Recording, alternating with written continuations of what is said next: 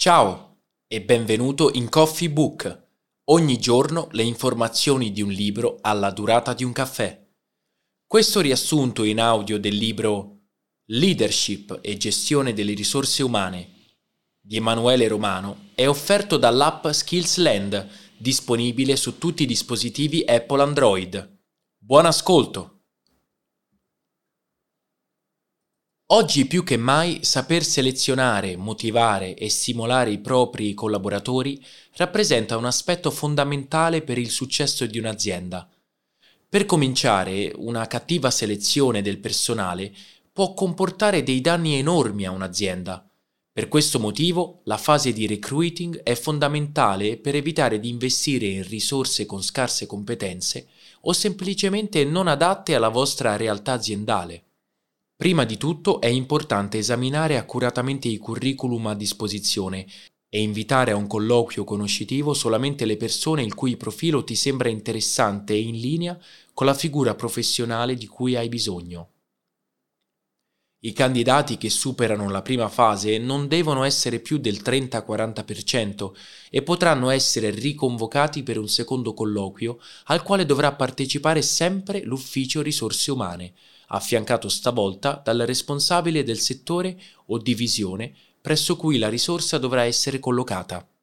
Far leva sui punti di forza del proprio personale, minimizzando e rendendo irrilevanti le loro debolezze, consente di sfruttare al meglio le loro attitudini, piuttosto che costringerli ad adattarsi a qualcosa di prestabilito e imposto, da svolgere forzatamente contro il loro volere.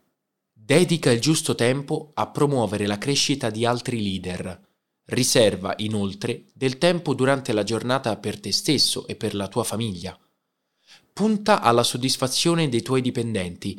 Dimostra ai tuoi collaboratori che sei realmente interessato al loro punto di vista e a ciò che hanno da dirti. Cosa differenzia un leader autorevole da un capo? In sostanza il leader autorevole osserva con obiettività, senza mai giudicare o etichettare, ma rispetta il punto di vista dell'altro, riconosce le capacità delle persone e sa come valorizzarle. Al contrario, un capo autoritario richiede obbedienza, non scende mai a compromessi e ricorre la maggior parte delle volte a metodi repressivi, minacciosi e punitivi. Urlare e umiliare non serve a niente Basta portare avanti le proprie tesi con fermezza e decisione, mantenendo sempre coerenza nel rispetto dei propri valori.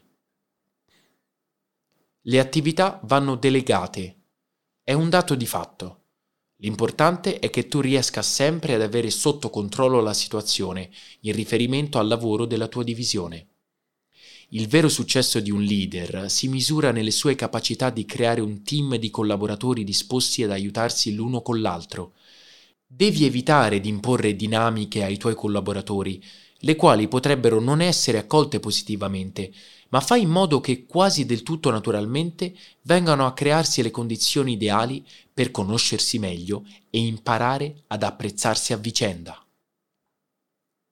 Se ti interessa approfondire l'argomento trattato in questo libro, dentro l'app Skillsland hai due audio a seconda del tempo che hai a disposizione e due riassunti scritti se ti piace di più leggere anziché ascoltare.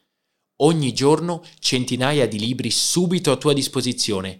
Provala, clicca sul link in descrizione. Ci vediamo al prossimo caffè!